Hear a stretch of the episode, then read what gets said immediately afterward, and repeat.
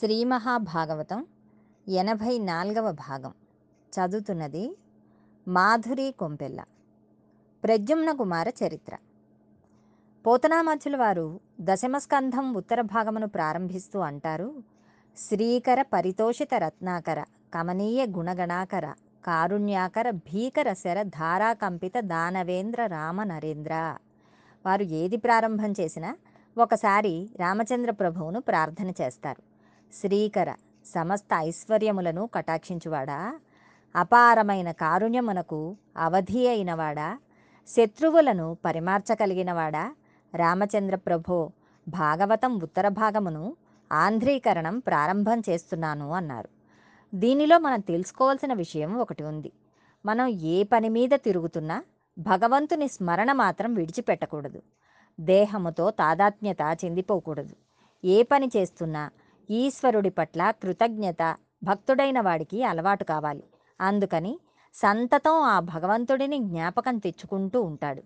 నా అంతటి వాడిని నేను అని అనడు. అలా అంటే మీ స్థితి ఏమిటో చూపించడానికి ఈశ్వరుడికి ఒక్క క్షణం చాలు. కానీ ఆయన మహాదయాళువు. అలా చెయ్యడు. ఆయన ఎన్ని ఆగడములనైనా సహిస్తాడు. అందుకని ఎంత గొప్ప మాట అంటారో చూడండి. కమనీయ గుణగణాకర కారుణ్యాకర. మహాకారుణ్యం కలిగినటువంటి వాడా రామచంద్ర ప్రభు అని ప్రారంభం చేశారు. మనం కూడా దీనిని అలవాటు చేసుకోవాల్సిన అవసరం ఉంటుంది. భాగవతమును వినేవాడు భాగవతమును చదివేవాడు జీవితంలో ప్రత్యేకంగా అస్తమాను ఈశ్వరుడిని జ్ఞాపకం తెచ్చుకోవడం కష్టం వచ్చినా సుఖం వచ్చినా దానిని ఈశ్వరునితో అనుసంధానం చేసుకోవడం అలవాటు చేసుకోవాలి. మీకు జీవితంలో ఇంతకన్నా గొప్ప వరం ఉండదు. రుక్మిణీకృష్ణుల వివాహం పూర్తయింది. రుక్మిణీదేవికి ఒక కుమారుడు జన్మించాడు.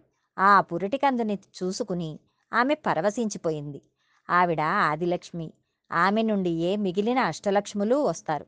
ఆవిడ ఒక నరకాంతగా ఉన్నప్పుడు ఆవిడ కూడా తల్లి ప్రేమకు అతీతంగా ఉండడానికి ఇష్టపడదు. ఆవిడ తల్లి ప్రేమను తల్లి ప్రేమగానే ఉంచుతుంది. అందుకే ఆ పురిటి మంచం మీద బిడ్డడికి పాలు ఇచ్చింది. బిడ్డడిని నిద్రపుచ్చి తాను నిద్రపోయింది. ఆ పిల్లవాడు నిద్రపోతుండగా శంబరాసురుడనే రాక్షసుడు అంతఃపురంలోకి కామరూపి అయి ప్రవేశించాడు. పురిటి పొత్తిళ్ళలో ఉన్న ప్రజుమ్నుడు అనబడే ఈ చిన్న బిడ్డడిని అపహరించి తీసుకుని వెళ్ళిపోయి ఆ పిల్లవాడిని చంపివేయడానికి ఒక మహా సముద్రంలో పారేశాడు. ఇది మీరు జాగ్రత్తగా గమనించవలసిన లీల. ఈ లీలను కానీ మీరు చాలా జాగ్రత్తగా పట్టుకోగలిగారంటే ఈశ్వరుని దివ్యమైన అనుగ్రహం కారుణ్యం. ఆయన ఎంత లెక్కలు వేసి ఉంచే మనిషి ఆయన సంకల్పంతో ఎలా ఏమి జరుగుతాయన్నది మీకు అర్థం అవుతుంది. అప్పుడు మీ యందు భక్తి ప్రచోదనం అవుతుంది. ఎంత గొప్ప పద్యమును ఇచ్చారో చూడండి. తామర సాక్షునంశమున దర్పకుండీశ్వరు కంటి మంటలం తామును దగ్ధుండై పిదపన్ తత్పరమేసుని దేహలబ్ధికై వేమరు నిష్టం చేసి హరివీర్యమునన్ ప్రభవించే రుక్మిణీ కామిని గర్భమన్ దసురఖండను మారటమూర్తియో యనన్. ఒకనొకప్పుడు పరమశివుడు తపస్సు చేస్తున్నాడు. పార్వతీదేవి ఆయనకు ఇల్లాలు కావాలి. లేకపోతే తారకాసుర సంహారం జరగదు. పరమశివుని కుమారుడు మాత్రమే తారకాసురుని నిర్జించగలడు. ఆ మేరకు తారకాసురుడు వరమును పొంది ఉన్నాడు. అందుకని పార్వతీ పరమేశ్వరులను కలపడం కోసమని మన్మధుడు బయలుదేరాడు. మన్మధుడు శ్రీ మహావిష్ణువు కుమారుడు. శ్రీ మహావిష్ణువు అందమంతా మన్మధునికి వచ్చింది. మన్మధుడు అనగా మనస్సులను మధించగలిగినవాడు అని అర్థం. ఆయన పుష్పబాణుడై అవతలివారి మనస్సులను కదుపుతాడు. ఇంద్రుడు అడిగితే అతడు పరమశివుని మీదకు బాణప్రయోగం చేయబోయాడు. ఇంతలోనే శివునిలో చిన్న మార్పు వచ్చింది. ఆయన అనుమానం వచ్చి చూశాడు. పొదలో కూర్చుని వింటి నారి సారిస్తున్న మన్మధుడు కనపడ్డాడు. అంతే మూడవ కన్ను తెరిచాడు. కాముడు భస్మమైపోయాడు. అతను హరతేజస్సు చేత కాల్చబడ్డాడు. అది మామూలు అగ్నిహోత్రం కాదు మూడవ కంటి మంట. ఇంక దానికి ఎదురు లేదు. అటువంటి మంటయందు మన్మధుడు దగ్ధమైపోయాడు. శివుడికి ఉన్న మూడు నేత్రములే సూర్య చంద్ర అగ్నిహోత్రములు. అటువంటి అగ్నిహోత్రం చేత కాలి బూడిద రాశి అయి పడిపోయాడు. మన్మధుడు కాలిపోవడం పరమశివునకు విజయం. ఎందుకనగా ఆయన కామదహనం చేశాడు. కామునికి లొంగడు. కాని మన్మధుడు దహింపబడడం వలన రతీదేవికి అపకారం జరిగింది. రతీదేవికి భర్త పోయాడు.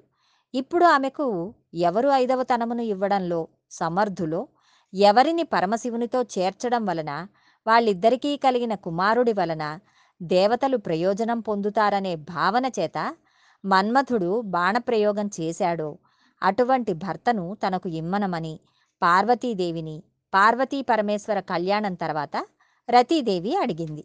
అందువలన పరమశివుని మంట చేత కాలిపోయిన మన్మధుని మరల పార్వతీదేవి బ్రతికించింది. అమ్మవారి శక్తికి పరిమితి లేదు. అందువలనే కాలి బూడిద అయిపోయిన వానిని తిరిగి బ్రతికించగలిగింది. ఆవిడ ఏదైనా చేయగలదు. అటువంటి శక్తి స్వరూపం ఆవిడ. ఆమె రతీదేవికి ఒక వరం ఇచ్చింది. నీ ఐదవతనమునకు భంగం లేదు. నీ భర్త అనంగుడు అవుతాడు. శరీరం ఉండదు. కానీ నీకు కనపడతాడు. పైన ఎవరికీ కనపడడు. నీకు మాత్రమే కనపడతాడు అని వరం ఇచ్చింది. రతీదేవికి తన పతిని శరీరంతో చూడాలని కోరిక కలిగింది. అప్పుడు పరమశివుడు మన్మధునితో అన్నాడు వచ్చేసారి శ్రీమన్నారాయణుడు శ్రీకృష్ణుడిగా అవతరించినప్పుడు నీవు ఆయనకు కుమారుడిగా జన్మించదవుగాక అప్పుడు రతీదేవి నిన్ను శరీరంతో చూడగలదు అని వరం ఇచ్చాడు. ఈ పుట్టిన మన్మధుడు రాక్షస సంహారమునకు శ్రీమన్నారాయణుడే మరొక అవతారం ఎత్తాడా అన్నట్లుగా ఉన్నాడు. అప్పుడు హరుని కంటిమంట చేత కాలిపోయినవాడు ఇప్పుడు శ్రీకృష్ణ పరమాత్మకు కుమారుడిగా జన్మించాడు. భూదేవి వెళ్ళి ప్రార్థన చేస్తే శ్రీమన్నారాయణుడు తాను రాక్షస సంహారం చేసి భూభారమును తగ్గిస్తాను అని అభయం ఇచ్చాడు. ఇప్పుడు ఆయన ఒకటి ఆయన కుమారుడు ఒకటి కాదు కదా ఈయన కూడా రాక్షస సంహారం చేయవలసి ఉంది.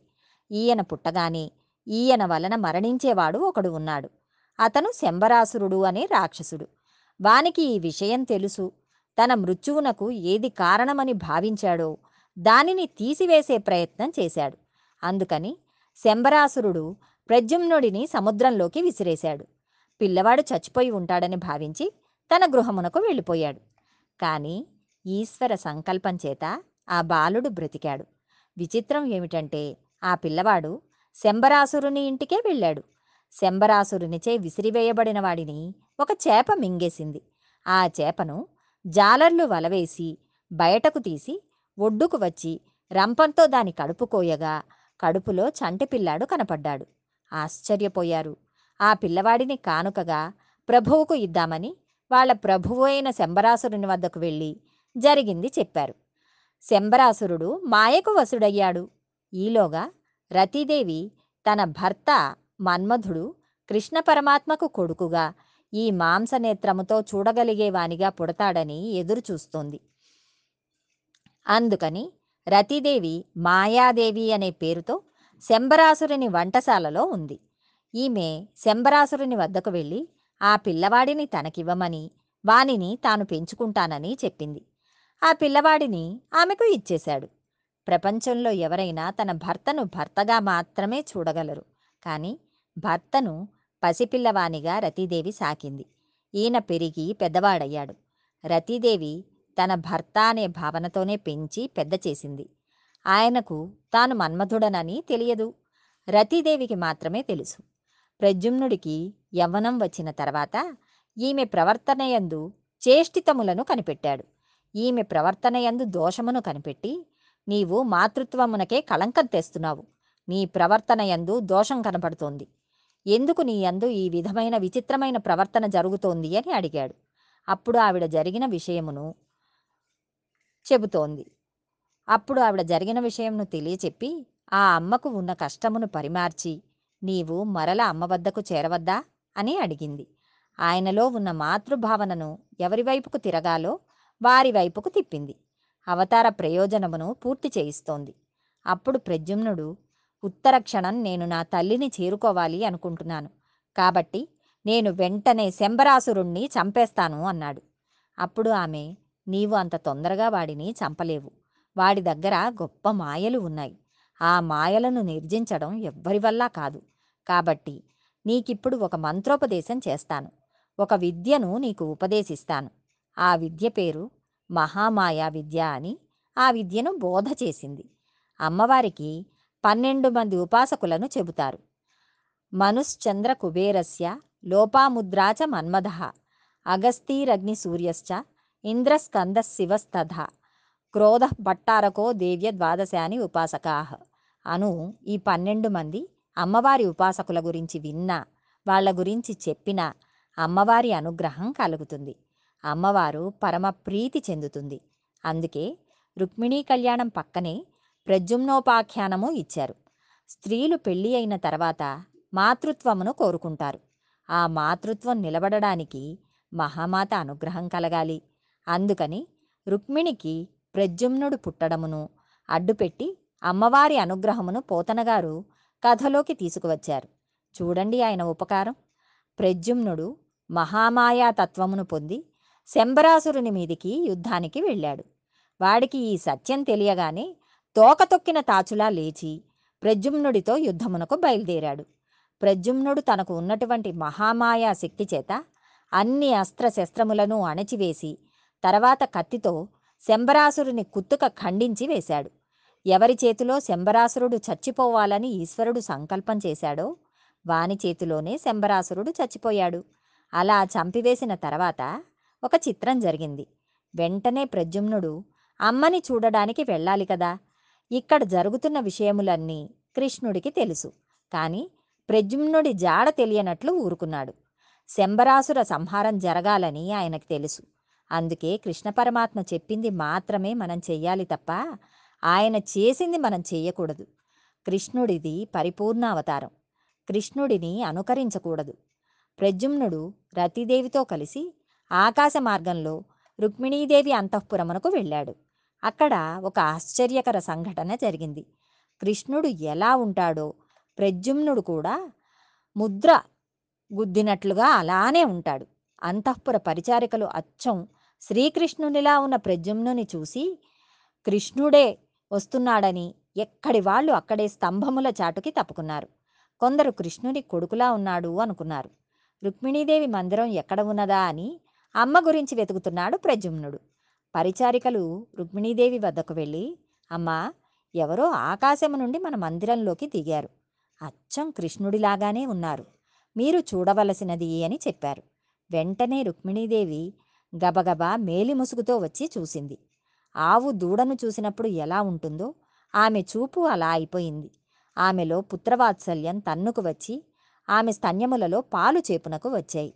ఆవిడ అంది ఈ పిల్లవాడు చాలా అందంగా ఉన్నాడు. నా కొడుకు బ్రతికి ఉన్నట్లయితే ఇప్పటికీ ఇంతై ఉండేవాడు. ఈతడు నా కొడుకే అయి ఉండాలి అనుకుంది. అమ్మ ఇరవై ఐదేళ్ళ తర్వాత తన కుమారుని గుర్తుపట్టేసింది. ఈలోగా అక్కడికి కృష్ణ భగవానుని తీసుకువచ్చారు. ఆయన మహామాయావి. ఆయన వచ్చి ఒకసారి రుక్మిణి వంక ఒకసారి ప్రద్యుమ్నుని వంక చూసి ప్రద్యుమ్నుని నీవు ఎవరు అని ప్రశ్నించారు. ప్రద్యుమ్నుడు సమాధానం చెప్పే లోపల అక్కడికి మహాజ్ఞాని అయిన నారదుడు వచ్చాడు. అయ్యా మీకు తెలియని విషయమా? ఆనాడు మన్మధుడు కాలి బూడిద అయిపోతే వరం ఇచ్చారు కదా? దాని ప్రకారం మన్మథుడు ప్రద్యుమ్నుడిగా జన్మించాడు. చిన్నతనంలో శంబరాసురుడు అపహరించాడు. తర్వాత ఇతడు శంబరాసురుణ్ణి సంహరించాడు. ఈనాడు రతీదేవితో కలిసి వచ్చాడు. నీ ఇంటికి కొడుకు కోడలు కూడా ఈశ్వరవరంగా వచ్చారు. ఇది ప్రజుమ్నుడు ఎంచుకుని చేసుకున్న పెళ్ళి కాదు. ఇది జన్మ జన్మాంతర సుకృతం. ఇలాంటి కొడుకు కోడలు సృష్టిలో ఉండరు. పుట్టిన పిల్లవాడిని పెంచి పెద్ద చేసుకుని తన భార్యాత్వంను నిరూపించుకుని భర్తను తీసుకుని వచ్చి తల్లికి అప్పజెప్పిన కోడలు. అత్తగారి యందు అంత గౌరవమును చూపించిన కోడలు. ఇంకా ఇంతకన్నా నీకు ఏం కావాలి? అని చెప్పాడు. రుక్మిణీదేవి గబగబా వచ్చి ప్రద్యుమ్నుడిని రతీదేవిని ఆప్యాయంగా కౌగిలించుకుంది. కృష్ణుడు సంతోషించాడు. అంతఃపురం అంతటా భేరీలు మోగాయి. చచ్చిపోడే చచ్చిపోయాడని మనం అనుకున్న పిల్లవాడు బతికి వచ్చాడు. ఆహా! రుక్మిణీదేవి ఎంత తపస్సు చేసిందో.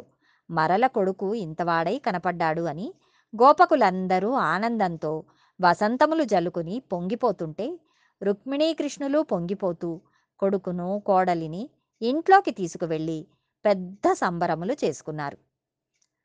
భగవద్ అనుగ్రహంతో మరికొంత భాగం రేపు తెలుసుకుందాం.